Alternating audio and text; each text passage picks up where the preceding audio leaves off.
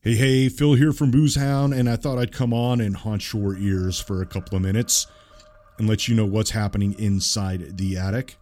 And uh, as you guys may have heard, Kate and I are writing season three, which we're calling Asylum.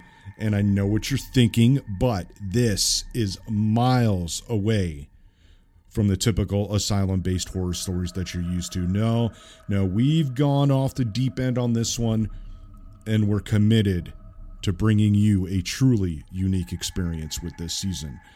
But season three won't be ready for a few more months.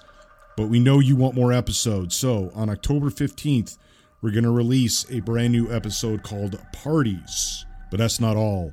This is the season of horror after all. And, you know, we had to do something really cool for Halloween.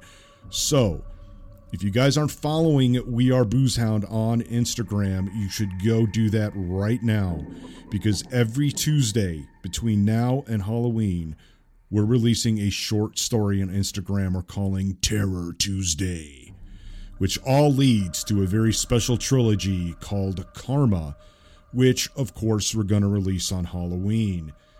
And one more thing, one last thing before I go. If you like supernatural thrillers, go check out our series, A Walk in Darkness, which tells the story of a paranormal investigator who searches for a book written by the demon Sarath. That's right. And make sure you start at the very first episode. Scroll all the way down to the bottom and click that first episode, or you're going to ruin the ending. So don't start at that top episode. You can search for A Walk in Darkness in your favorite podcast app.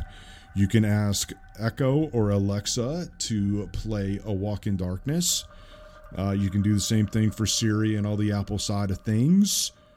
Or you can just click the link in the description to go and listen. And with that, I want to thank you guys for listening and for your support. It really does mean the world to us.